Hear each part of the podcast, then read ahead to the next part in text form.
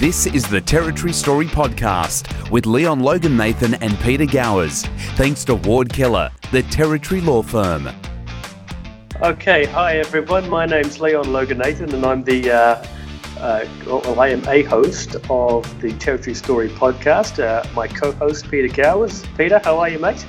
Hello, my friend. How are you? Good, good. You're coming in loud and clear, and, and your pitch is clear as well.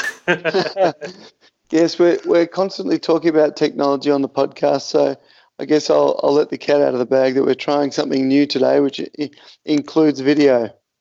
Yes, yes. So um, we decided to record this podcast uh, very soon after the one that we just released today, um, simply because obviously uh, COVID 19 is on everybody's mind, and that's all that seems to be talked about at the moment and uh, we thought it would be good to try and reach across to the other side of the world and speak to someone who is in Europe to see what's happening over there and uh, if we can learn anything um, here in the territory because people seem to be a little bit uh, blasé about it all, as Territorians tend to be anyway. So, um, without uh, without any any more fanfare, I'd like to uh, welcome to the podcast a good friend of mine who did spend at least uh, half a dozen years, if not more, in the territory. Peter Coleman, welcome to the podcast, Pete. Oh, thank you, Leon. Absolute pleasure to be here. And and yes, it was in the order of uh, in the order of ten years all up. Yes, ten years was it? Right, right. In, we'll, we'll, we'll, get into that. We'll get into that. But uh, where are you exactly for the listeners? Uh, absolutely. So I am uh, in London and more specifically for those who have travelled uh, near Heathrow to the west of London. So, uh, for those who might know the very famous M25 ring road around London, uh, I'm out near that, about uh, about 20, 30 kilometres outside of the, the centre of London. And I'm I'm about 10 minutes from uh, Windsor Castle and uh, the very beautiful Windsor Great Park, and I'm about 400 metres from the River Thames. It's uh, it's quite a lovely place to be in Surrey. Yes, and I've been there, oh. and it is lovely, and your house is lovely. Uh, I'd like to introduce you to uh, Peter Gowers. Peter, meet Peter. nice to meet you, Peter. you too, Pete. This might be difficult for you then, but uh, and and I won't be offended if you say Peter one and Peter two. or or I might revert back to your uni house name, Maverick. Maybe no need to go there. that, that could be a different podcast, I think. so, um, look, for the benefit of the listeners, I, uh, I, I guess, Pete, uh, you might want to uh, just tell everyone what your connection to the territory is. Uh, okay, Leon, and and please, as I do, just uh, direct me as to what your the listeners might need at any point. Uh, there's always lots to discuss, and, and perhaps we could uh, chat for hours or even days. Uh, but the NT, uh, a wonderful place. I lived, as we said a little earlier, in Darwin for between six and ten years. I studied there for a while, and this is around where are we? 1986, after studying certificate in New South Wales. I uh, came up to Darwin, found myself there, and uh, liked it, and and stayed a while. Uh, while I was there, I completed a, uh, a, an associate diploma in applied science, and at the point of graduation, it was then called the Northern Territory University, uh, now Charles Darwin, uh, I believe, and and the, the short version of this story is that uh, I met a, a, very wonderful lady, and she is still my wife, uh, now some 22 years or so married, which uh, time has, has absolutely flown by. Uh, and, and, in and Darwin, her name? Uh, her name is Suzanne, Suzanne Martin. She's uh, born and bred, born in Darwin Hospital. And, and Suzanne lives with me here in, in Surrey, in the UK.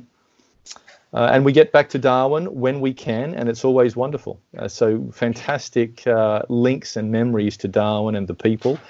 And, and there's times, perhaps as we'll discuss, times such as COVID 19 that uh, you think about uh, the lovely atmosphere and the people and the great food of Darwin and the NT generally. I actually um, completely, completely different scenario, but uh, I moved overseas uh, seven days before September 11th occurred, and uh, I was living in Dubai when it happened, and it, it, it was not dissimilar to this in that there was just so much chatter. Social media wasn't quite what it is now, but there was so much chatter about what was going to happen and was George Bush going to obliterate the Middle East and you know what what the hell was going on. But you, it's it's times like this when the familiarity of home and you know friends and family and whatever um, that think probably have more importance than than when life is going swimmingly. Mm. What's wonderful about the world is is that there are so many wonderful places that you could call home. Uh, the NT in Darwin is certainly one of those, and I don't know about you, Pete, uh, but you know a variety of memories of living in a place, uh, scuba diving in Darwin Harbour, and fishing, and and being involved in running events.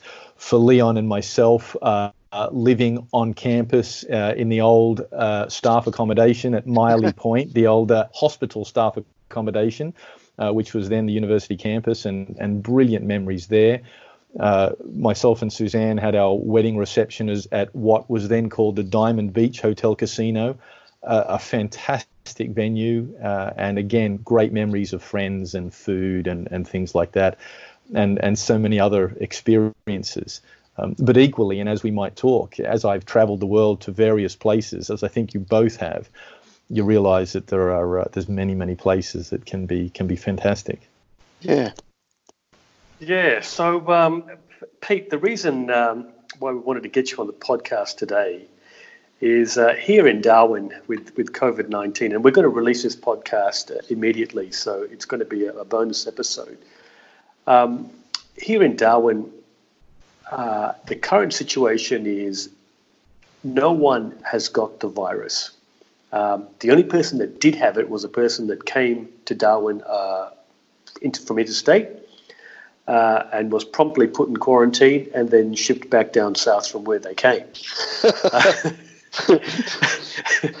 um, so, so we currently have no one uh, that we know of. But as we all know, the, the virus is asymptomatic, which means that you could have it, but you don't know that you do.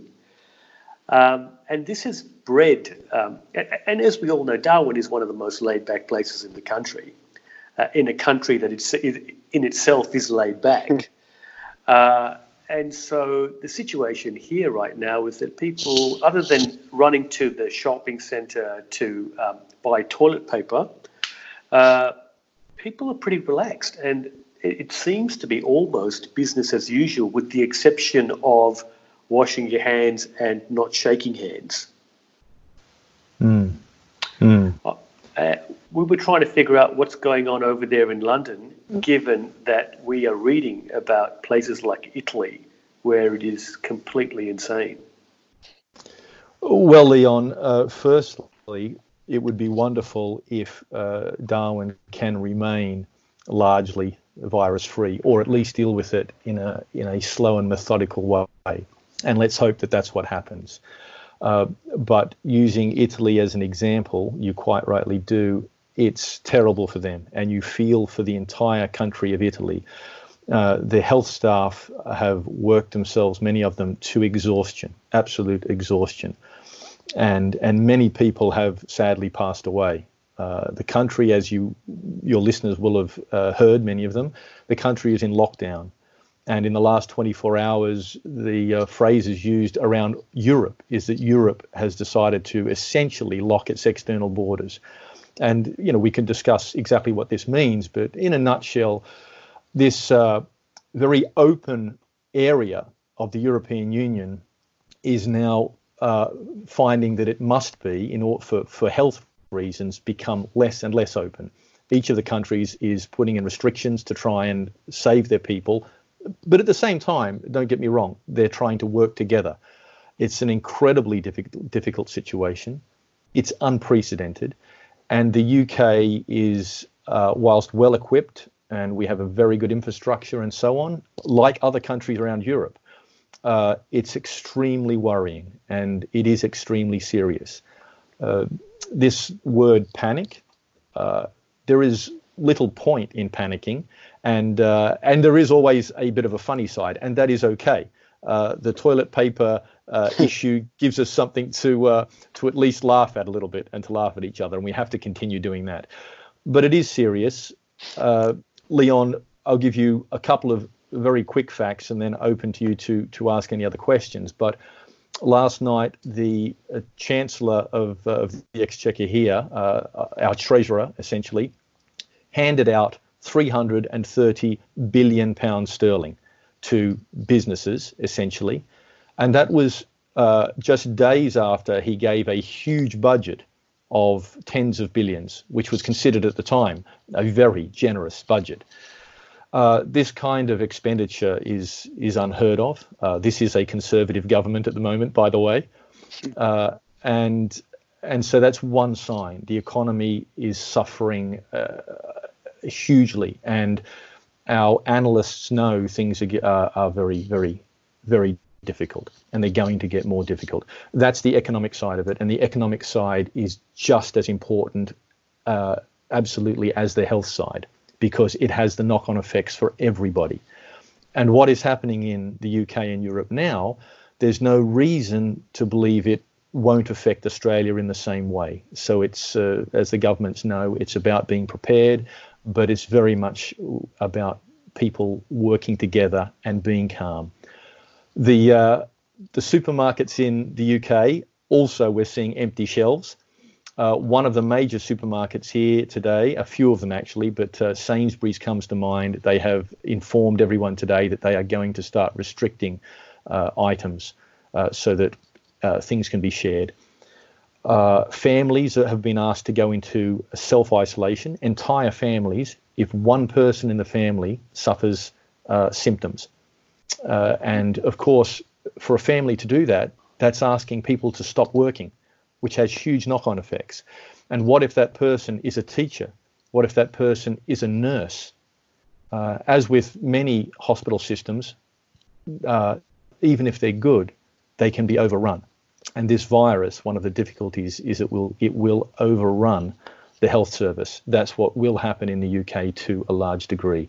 So uh, that's where we're at. Uh, the government is concerned that the National Health Service a great institution uh, will begin to buckle under the pressure of, of the virus. Pete, um, this, comes off the back of, of Brexit, of course.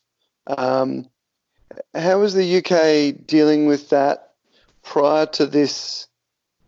Let's call it an outbreak. That sounds like a really um, over the top sort of word, but I guess that's appropriate. How, is the UK dealing with things post Brexit, and has this compounded things? I'm interested in things like the stock market as well. Um, you know, the overall picture. Uh, Pete, the stock market uh, is uh, is in a very very poor situation uh, as of the last uh, four days or so. Uh, regarding Brexit, which you many of you know, has been a huge item in itself. Uh, it has implications mm. around the world, not just for Europe and the UK. Uh, at the moment, the uh, trade uh, the trade negotiators from the UK and from Europe should be sitting down and should be in intensive, I mean, really intensive talks to try and come to an agreement, a trade agreement, before December 31st. Uh, this is a, a trade agreement uh, that would normally take somewhere between seven and 11 years to, to uh, come to fruition. And the government was going to try and do this in 11 months. Uh, with all of its complications and knock on effects to other countries all around the world. Uh, and at the same time as that uh, major, major trade negotiation between uh, the Europe and uh, the the EU and the UK, the UK was simultaneously launching uh, trade negotiations for a new deal with the United States of America. Uh, for anybody who knows anything about finance and economics, you will know that that in itself is a massive undertaking. And uh, so that's what was should be happening right now. But uh, COVID 19 uh, has essentially, I think, put a halt to everything. So uh, a word I used, I think, earlier with Leon was uh, unprecedented. These are unprecedented times. So, Pete, I have not heard the word Brexit mentioned in the last yeah. two weeks, and that is phenomenal. It is. Uh, it's almost funny. They haven't mentioned the word Brexit. It's somehow going to have to take a back burner seat, and we're going to have to simply work with our colleagues across the world and across the rest of Europe until such time as this uh, this medical situation uh, starts to to free things up again or, or, come to conclusion. And with the budget that you mentioned before, Pete, was was that budget to try and s- stimulate the economy because of the Brexit situation, or was it pre? It couldn't have been preempting the virus, could it? The virus had already occurred. It had started, and it, although it hadn't reached the UK uh, and the concerns hadn't quite risen to what they are today, that budget was seeing a little bit into the future. So it was generous somewhat for that reason, uh, announcing lots of support for uh, small businesses and, and so on. But I think it was also a lot to do with the fact that uh, the new Conservative government under Boris Johnson and mm. the new chancellor. So Boris Johnson had uh, a, a, a, treasurer, chancellor, uh, Sajid Javid, in place for a matter of weeks when there was a little bit of upheaval within the government, and uh, uh, Rishi Sunak has now come in, and it was his first budget. I mean, within a week or so of becoming treasurer, he's he's uh, giving a budget statement. Uh, but the government had uh, won its mandate uh, by bringing an awful lot of voters in the UK who would normally vote Labour, who would be on the opposition side. Uh, again, these are strange times, and they had voted the Conservative government in. And I think a lot of the spending on the budget was perhaps Boris Johnson trying to say to people, I am going to fulfill my promises. Mm-hmm. Everything's going to be all right. I'm going to spend on new roads, on new hospitals. I'm going to move, move infrastructure to the north of England, where people felt somewhat marginalised and left out. Many people apparently felt as though uh, Europe and the European Union had something to do with them feeling not quite looked after.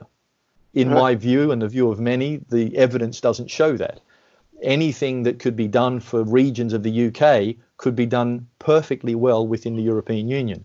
And that's, of course, the discussions that we've been having for the last three years. But uh, yes, I think the big budget was partly to say, hey, everything's great. I'm going to spend. I'm going to look after you. Wow. So at, at the moment, Tate, how many people have got uh, or are, are, recorded to have got the virus? Uh, at the moment in the UK, uh, I'll approach it this way, Leon. Uh, as of uh, yesterday, the formal figures of those who have who have uh, very sadly passed away is 71. Now that figure is a very real figure. The other two figures we could look at is the number of people who have confirmed cases, and that's uh, a few thousand. I don't have the figure in front of me right now, but in fact, I believe that figure is somewhat irrelevant and the reason I say that is because it depends on how much testing is done. And, and that's not a matter of saying testing is uh, uh, good or bad. There are different strategies. In South Korea, they, they tested uh, prolifically many, many, many, many people, tens of thousands. Here in the UK, they've taken a slightly different approach, possibly more pragmatic. We're not going to go and test everybody. And uh, there's a variety of reasons, but think of this you could test somebody and then 48 hours later they could contract the disease from somebody else you know retest everybody every three days mm-hmm. um, if i get to the point there a reasonable estimate i think at the moment that they're making in the uk is that there are, there are possibly 35,000 people who would have the virus at the moment uh, the government has already gone to a stage rather than asking people to contact their doctor and become tested that's impractical. They have said that if you have some of the, some of the key symptoms, such as a sudden and constant dry cough or a sudden and continuing fever, that you self isolate immediately. You don't go to your doctor. You do not go to the hospital unless you absolutely need to. And then, of course, the emergency services are there for you. but you self isolate. And as of yesterday, not only yourself, but your immediate family also self isolates. That's the government directive here in the UK at the moment. Uh, and, and so I hope you can see why I'm saying that the number of confirmed cases is somewhat of an irrelevant number. Uh, mm. But many, uh, tens of thousands would undoubtedly be carrying the virus at the moment within the UK. And how far, and how is this relative to the, to Italy? Like, where, where, where was, how long ago was Italy in the same situation as the UK is currently? Good question, Leon. Uh, Italy was about three weeks ahead of the UK, roughly. Uh, so in the coming three weeks, things uh, are expected to, to, become really quite severe here in the UK. Of course, every country must remember that uh, there are differences from place to place. There are cultural differences, the way people greet each other, how frequently they go to the cafe. That will alter things. And slightly different approaches. Uh, Italy went into lockdown in their Lombardy region uh, in the north very quickly the UK decided they didn't wish to lock down quickly in the hope of, as Australians I think know, spreading the way the virus comes into the society in the hope that maybe there will be a little bit of immunity starting to build up in some people as others get the virus. But we are approximately three or four weeks behind Italy, and uh, and Italy is a, a sign, unfortunately, that things are going to get a lot worse before they get better. Uh, also, our scientists and uh, medical staff are learning constantly. They're learning from China, they're learning from South Korea, and they're very much learning from Italy. Uh, our staff, our experts in the UK are in very close contact with the experts in Italy to try and see what is happening, what the Italians are doing that works and what they're doing that doesn't work, and then to to thread that needle, which is the way I like to look at it. The, the UK government, as I'm sure the Australian government will at some point, try to thread that needle in the best possible way to look after as many people as possible in a sensible manner. We can't ignore this. We can't say that if we do this, it will all go away. It won't go away. But if we can do things to mitigate the impact and make life a little nicer for people, if we don't panic buy and trust that our supply chains work, and they do. I am quite confident that Australia is similar to the UK. The UK has excellent supply chain in terms of groceries. It will be impacted by staff going ill, yes, but it works and it works well. So we can relax and things will turn up in a day or so. Well, that's uh, the one thing I, I think is, you know, when you when you follow what's going on in Italy, the one thing that you don't hear is that uh, people are starving. You know, so obviously the supply chains are working, food and other items are being delivered. Uh, of course, there's a shortage of masks and, and medical equipment. We know that. But at least in terms of being fed, uh, you're not going to starve. So that's absolutely. absolutely. And the shortages, the shortages are only due to the fact that people are panic buying. M- most of the items that they can't get on the shelves in Australia right now are simply because the manufacturers didn't manufacture to the numbers that they didn't realize were going to occur. If That's they true, normally Peter. sell a thousand units of toilet paper per week at X supermarket, now they're trying to sell a thousand per day because these idiots are there en masse buying up this stuff that is not in shortage. You know, human nature. But you're you're absolutely correct. Uh, the the manufacturers are there, yes, uh, because there'll be some staff illness, there'll be uh, uh perhaps uh, some some small changes, but the supply chain works. You're absolutely right, and and it is the the buying which is generating the problem, not the other way around. Yeah, uh, correct. It's it's so true. It's so true. And Leon, you know, you hit the nail on the head.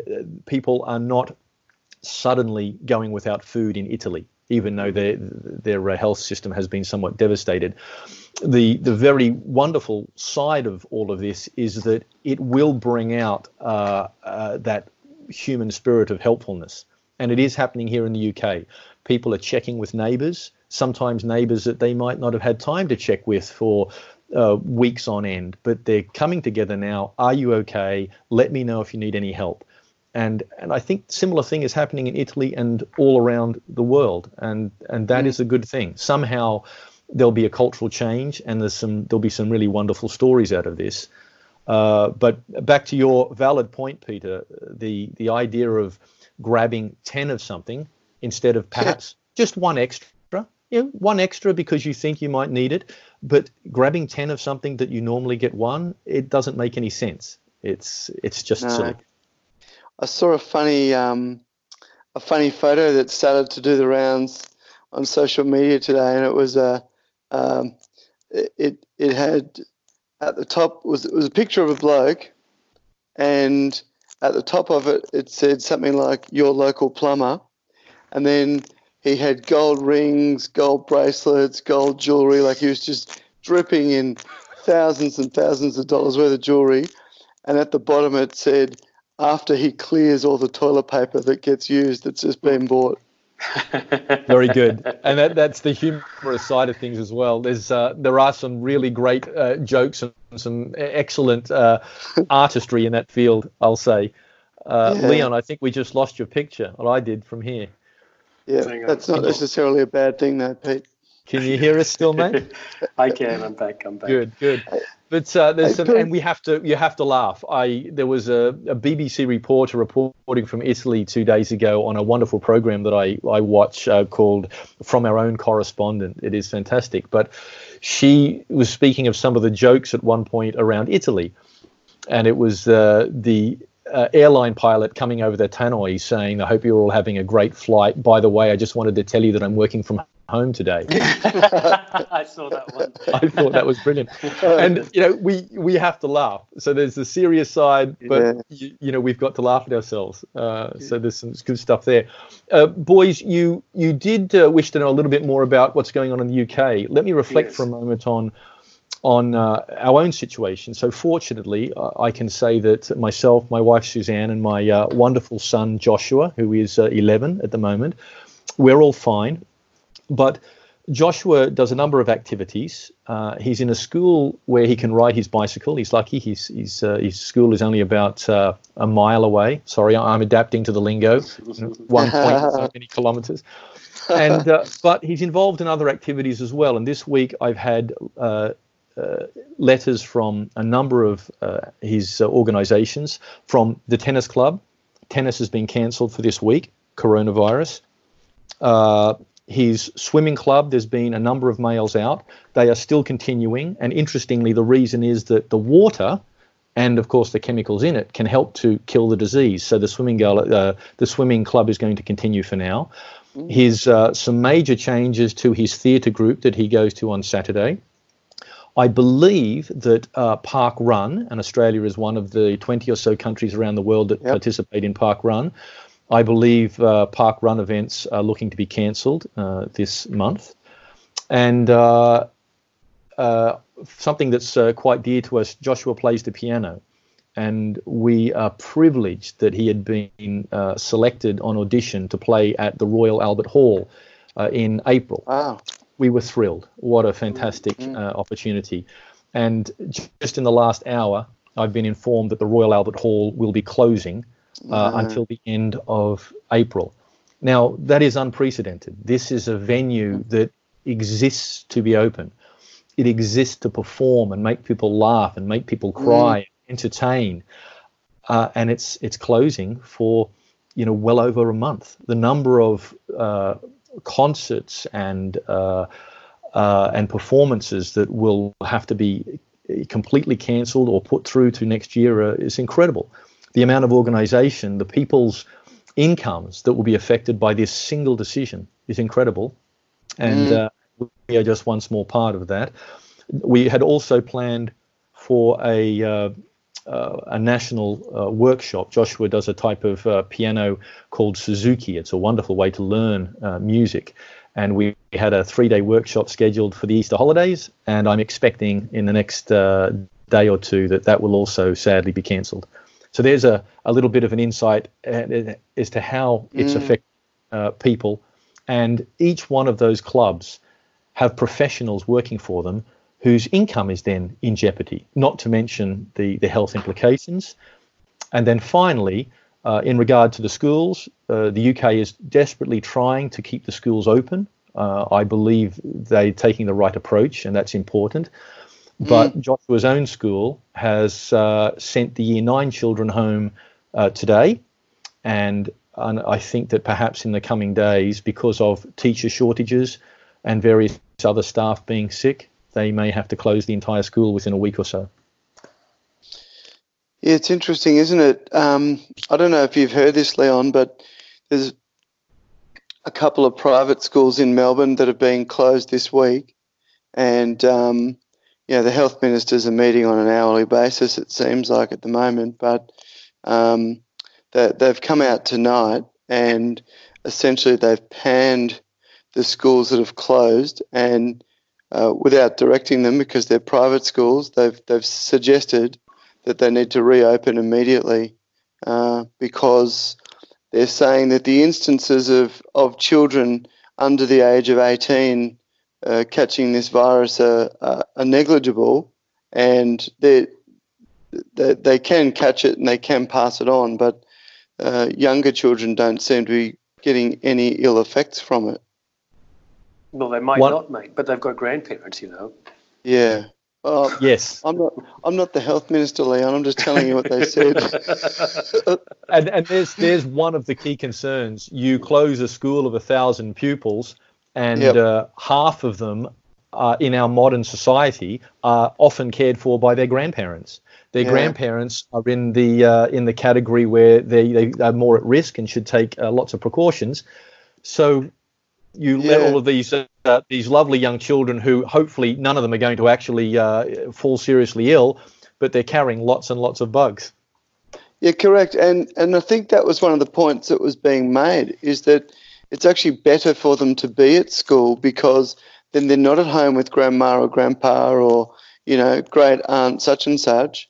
Um, and, and you know, there's, there's the other uncertainties as well because um, you know, as you rightly pointed out before, if if you know, in my case, Leon, if my kids are at home, um, n- no work's getting done, and and there's other implications there as well. Mum and dad have to stay home, or um, yeah, what what really has been running through my mind the last couple of days as things have seemed to just escalate and escalate and I saw some figures yesterday that were sent out around.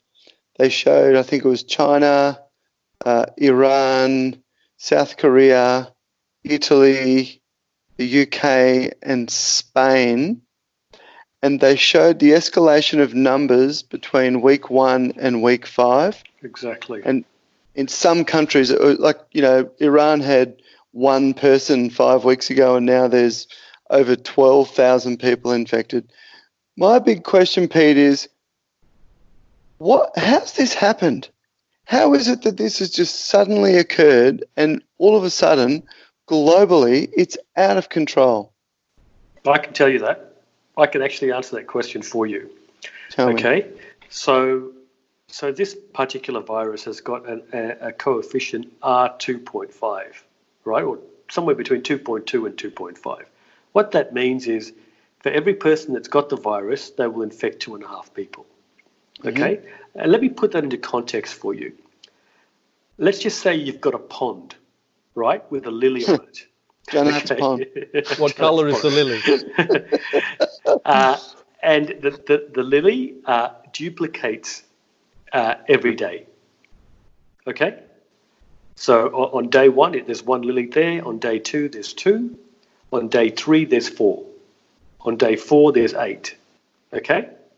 Now, let's say it takes 40 days for the lily to cover the entire pond. How many days does it take for the lily to cover half the pond? Give us the answer, please. I was I was never good at these maths questions at school, Leon. But it, it, it will it will when I tell you, it will make the, it'll answer your question, Pete. Mm. Yep. 39 days. Okay. Now, uh, another way of looking at this, the feeling at the moment and the evidence in uh, some countries, essentially, it is uh, doubling every four days, roughly. Correct. Correct. Doubling every four days, and that is uh, a frightening figure. Uh, another thing, just on on that, the numbers is and the way we approach it, uh, because we you know none of us are medical people, so we need to be careful about how far we go into this. Uh, but uh, the fact that if we shut everything down, if we stop people from getting it, when we then lift the curfew, everybody is going to get it. Mm. But is that right though? You see, it, and and and this is why China may not be out of the woods, well, and nor nor South Korea. Right. Uh, so this, but of course, because it's a relatively new strain of this kind of virus, uh, our medical people are working to try and confirm this. And I know that one of the institutes in Australia uh, have been given global uh, kudos and well done, Australia, for uh, for watching very very clearly and working out exactly how our our bodies fight the system, fight fight the virus, how the immunity, our own immunity works over what period of time, and and what uh, what antibodies they see in, in, in our own bodies and at what point in time. And this is great. This is the information that we need, but because it's a new virus, it's taking time to to find that out. Mm. Right. Uh, hey, so um, there is. Sorry, guys. Did did you hear um, today? And I think it's the same institution you're talking about, Pete. But in in Queensland, there's a um, I think it's through a uni, but I could be wrong about that, where they they they they think they've got a cure, um, and they're bypassing um, animal testing and going straight to humans. And they're offering some minimal amount of money if if you'll volunteer to be a, a guinea pig, so to speak. Good Sorry, luck with that. Fa- which Facebook page did you get that off, Pete? No, no, it's true. Mr. Social Media himself. I know. But I yes, most of my news from Facebook. no, I, I have actually seen in the mainstream media, which is the one I watch. By the way, while we're talking, I am a yeah. mainstream uh, person. I believe in the BBC and probably in Australia. I hope this isn't too political, but the yeah. ABC with the, the concept that they are completely independent journalists this is the hope. We desperately need those sources, journalists who actually try to check facts. Uh, but you, are right, Peter. That's my understanding is that they are running onto some human trials already around the world. I think yeah. in the US uh, with volunteers, of course, but unprecedented times call for unprecedented measures. And uh, i am quite confident that our scientists around the world will do a, a, great job. It's just whether we survive while we're we're waiting, but that's not their fault. Uh, changing tone just a little, you might like. I, you guys are from what could be described as a uh, uh, a sporting country. Absolutely, and I'm glad you bring that up because so I, now I'm I very to, interested to talk about all the codes. Uh, well, I can't talk too much because, uh, as Leon might know, I'm one of the few Australians, and don't let anybody know I said this, uh, who doesn't watch sport. Uh, the, no wonder you moved to the, the games are the games are great, the codes are great, but I'm not one who watches. Uh, I, I love all the games, and and yes, when I say that to a to a Brit, they're uh, they're often really you know, because usually the first thing they wish to talk to me about is the cricket yeah. uh, or yeah, whichever yeah. other code. But the reason I, I raise it now is is because that's something that has also been uh, devastated by this. And this morning, uh, it is looking clearer and clearer that uh, the Olympic Games may be completely called. Yeah, uh, it's uh, quite possible. But code after code uh, has been closed around Europe, and the Europeans love their football. They love their sports as much as the Australians do. So yeah, I'm I'm really pleased to bring that up because it is definitely something I wanted to talk about. I'm a uh, and uh, apologies to anybody in the UK that hears this and probably will hate what I'm about to say, but I'm a big Manchester United fan and have been for a long time. Um, it has been just astounding for me to watch European football, or as we call it, soccer, uh, being played to no crowds. Now, as we talk, Pete, it's Wednesday night here in Australia. Uh, tomorrow night, less than 24 hours from now, the Australian Football League is due to have their first round the first game of the first round, and it is not certain whether that's going to go ahead or not. Um, they will be playing to no crowds. The, the National Rugby League opened last week with round one with crowds. This week they're having no crowds. And uh, I suspect, and from what I'm listening to, and, and you know, trying to gather as much information as I can from from the experts, um, not Facebook, Leon. Um, it, it seems to me as though at some point in both of those seasons, in the not too distant future, those codes will shut for at least a few weeks, uh, as much as maybe six weeks.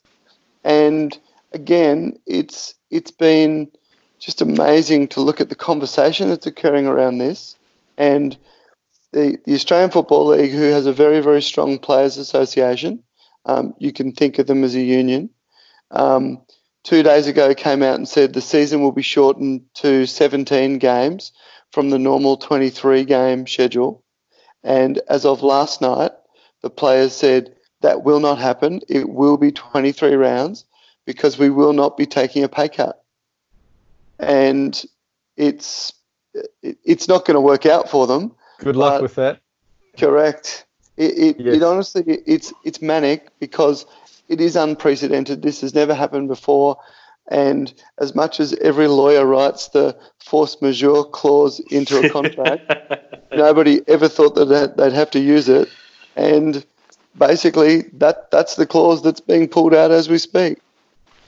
Yes, and well, the, I, here's where you can get it now from Europe. The reality is that major sporting event after major sporting event uh, and entire competitions are being, being closed down and or already have been closed down. And mm. various other, we mentioned the Royal Albert Hall, and uh, all major gatherings have now been closed closed down. The Prime Minister, if I didn't mention it, mentioned it earlier, has been very clear, uh, and it has caused some controversy for various reasons. You mentioned lawyers, insurance companies, but uh, the the whole population have been asked not to go to restaurants, not to go to cafes, not mm. to go to any events and yet the government did not formally close those venues, which creates uh, a real issue for the insurance industry and the discussions around that, uh, if you see what I mean. Uh, but those, that's what's happened. Don't go to restaurants. Don't go to cafes. Mm. If not mentioned earlier, this is life stopping. Uh, yeah. London is eerily quiet, apparently. Uh, and today, uh, sorry, I'm not sure if I shared it with you earlier. Uh, Suzanne and I were going to uh, go into London today, and uh, she had her Australian passport renewal up. It was today. Everything ran smoothly. Uh, the consulate's website was brilliant, all booked in, paperwork was smooth. Yesterday, they emailed to say, sorry, the appointment's cancelled. So we're going to have to take a, a temporary 12 month passport I didn't know these really existed. I haven't, haven't had to deal with this before. So Suzanne will fill out a sort of remote uh, situation, get a 12 month passport, and we're going to have to make another appointment in sometime in the next uh, four months, five months, or perhaps. Uh, mm-hmm. And I didn't see that as an issue. I thought we'd go into London and there's not a whole lot of contact, and that the uh, Australian consulate would remain open, but they haven't. And it's another example of uh, sorry to use that term, lockdown. So the streets of London today will be a little bit like a ghost town compared to what they're usually like. What about the yeah. tubes, Pete? Uh, I think as of perhaps today, Leon, they'll start to look similar. Uh, people are still going to work, but uh, simultaneously, I'll say they've been wherever people can work from home, they've been asked to. Now, many of the people, and remember, millions use the tube network in London every single day many of them are, are, are um, what's the word I'm after? Are workers that can can work from home. So many of them are. Uh, as right. of the last 48 hours, people are even companies who, for whatever cultural reason, uh, don't like their employees working from home, and there are still a lot of those companies, it would seem, they are having to change their ways, and people are working from home. So the tube's going to be even quite quiet today. And Heathrow? Uh, Heathrow uh, is is somewhat desolate. So anybody who's been through Heathrow, uh, one of the uh, iconic uh, airports of the world, and just uh, five minutes away from me, uh, is very quiet. The formal travel advice from the UK government has been: this is not a joke. If you can help it, don't go anywhere in the world. I don't think they've ever issued that instruction. That is the guideline. Yeah. If you can help it, don't go to any country in the world. God. Wow. Yeah. I hey, um, you not.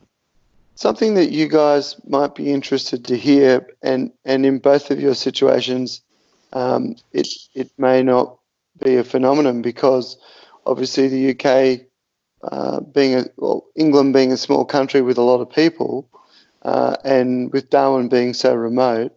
So I'm currently an hour from Melbourne, and to try and get your normal everyday Melburnian to this sort of region normally is is um, you know probably fairly difficult unless they're coming up for a weekend or something. But we now have a situation where on on the local community pages where you've got people talking about the fact that there's busloads of people coming up from Melbourne to raid the supermarkets and the local shops. And I'm like, uh, uh yeah, because my wife sort of said to me, oh, look, people are disgruntled and this, that, and the other. And I'm like, look, this is just hearsay, you know. You, you don't know that you see one Asian person and all of a sudden there's, you know, half of China's buying out your supermarket. but, but as you love tonight, social media. Yeah. As of tonight, I saw something that really had me conflicted. And that is an IGA supermarket about 40 Ks from where I am has put a notice up on their local community page and it went something along the lines of to our customers from these towns if you want to shop in our supermarket for until further notice you must provide ID that you live in those towns to shop in our supermarket and I know that licensed you know venues can stop people coming in for you know a variety of different reasons whether it's you know, too much alcohol or whatever. But unless I'm wrong, and maybe we ask the lawyer in the room, I would have thought that is patently illegal to do that. And uh, so I still have a Northern Territory. I, probably shouldn't. I probably shouldn't admit to this. I still have a Northern Territory license. So technically, you I can't admit to a lot of things, Pete. I know. So you, you have a long drive to get some milk yeah, tonight, Peter. exactly. I can't go to my own supermarket. Is that even legal, Leon? Well, well, but, but I, I, I can't say that I, you know, I have a photographic memory for the for the uh, Discrimination Act, but uh, I'm almost certain that uh, geographic discrimination isn't in there. yeah, so you, you, they can go. Be, feel free to, to, discriminate on that basis. Yeah, uh, I would think so, but you know, we'd have to look at the act to be sure. But yeah, so racial discrimination, discrimination on the basis of uh, you know uh, sex, uh, uh, religion, blah blah blah. Yes, but geographic, it certainly is not ringing a bell. You, you, you, can't discriminate someone against being a city slicker. Unfortunately, there you go. Yeah. Okay. So, well, Darwin, fellas, yeah, go on, please. Go ahead, Pete. I was just going to say, so Darwin at the moment is, uh, you know, we've discussed some, you know, it's not been the happiest discussion in a sense what's going on, but but uh, Darwin's looking good at the moment, and let's just hope that that uh, people are sensible as this comes through. Mate, I think we're just too complacent. That's my personal view. I think, uh, you know, I, I, mean, I'm, I'm hearing what you what you're saying about you know isolating too early and then coming out and getting the virus. That's the, certainly the first I've heard of it. I've not heard anybody say that, um, but. Uh, you know, my, my, my, view is based on everything that I've read and seen, uh, and from paid sources, uh, Peter Gowers. Um, I'd have to say that uh, self isolation um, for the indefinite future is possibly the safest thing that you can do for not just yourself but for the community. Mm. Hey Pete, am I right in saying that um, uh, my my wife had coffee with a, a local nurse yesterday, and she said that as opposed to Australia, where self isolation is being recommended, mm. and and correct me if my terminology is wrong, but in the UK, they're opting for this herd immunisation concept. That herd was the co- yes, the herd immunity concept. It has been updated in the last few days, and we touched on it earlier. It's been updated because of what's coming out of Italy. The figures uh, and the way things have gone have surprised people even more. So uh, now we're threading that needle. But yes, the herd immunity concept was why we're trying that. That forms part of the um, slowing the curve, uh, pushing it yep. out further, uh, yep. so that some people can can uh, will uh, have the virus, hopefully get over the virus, and if it's a typical virus of this sort, then have some immunity, and we will get a herd immunity growing through the population. Yes, that's that was uh, is still part of the UK's view on this. Uh, but it's under constant review. Uh, the yeah. lockdown. Here's a here's a phrase or terminology that we, we might leave with. Uh, if if we change from this um, flattening the curve approach and we go to a lockdown approach, uh, they say the problem with that is that there is no exit. Mm. This is the way it was put. There is no exit plan to that, and I think that's where my comments about as soon as you lift it, the virus, if it's still there, it then spreads. You're back to square yeah. one, and you're I guess I, I guess what I'm thinking of is is it just gives us more time to develop a vaccine. There is that, but again, you know, the slowing the curve allows that as well. So it's a combination of these things. If relatively healthy people get it, get over it, hopefully have some immunity, and leave also the the uh, flattening of the curve. Remember the key point that the medical people have told us that uh, it allows the beds in the hospital system to yes. be used over a more gradual period of time. Yes. This is so important, uh, yes. certainly to the National Health Service here, and I can't see why it would be any different in Australia. Yes. Yeah. Well, on that note, mate, we might need to pull the, the pin on this one because uh, I, I'm down to almost zero battery, Pete. well, that's a good reason to finish. Uh, Peter Peter Coleman, uh, really appreciate you coming on the podcast. It's great to see you and talk to you after such a long time. And Mr. Gowers, I hope you've enjoyed the conversation as much as I have. Mate, it's fascinating. Um, and yeah, things are only going to evolve from here, but appreciate your time, Pete. And um, let's keep fighting the good fight, you fellas. Uh, one, uh, you mean on the sports field or? wonderful in, in to speak to you both, uh, and wonderful to meet you, Peter. Uh, yeah, it's been really good talking. So fingers crossed. Good luck to Darwin and uh, Australia. Uh, keep watching this space, I guess. You've been listening to the Territory Story podcast with Leon Logan Nathan and Peter Gowers. For more episodes, search Territory Story podcast on all leading podcasting platforms the Territory Story Podcast, thanks to Opie Dennis Digital Marketing, your local digital marketing agency.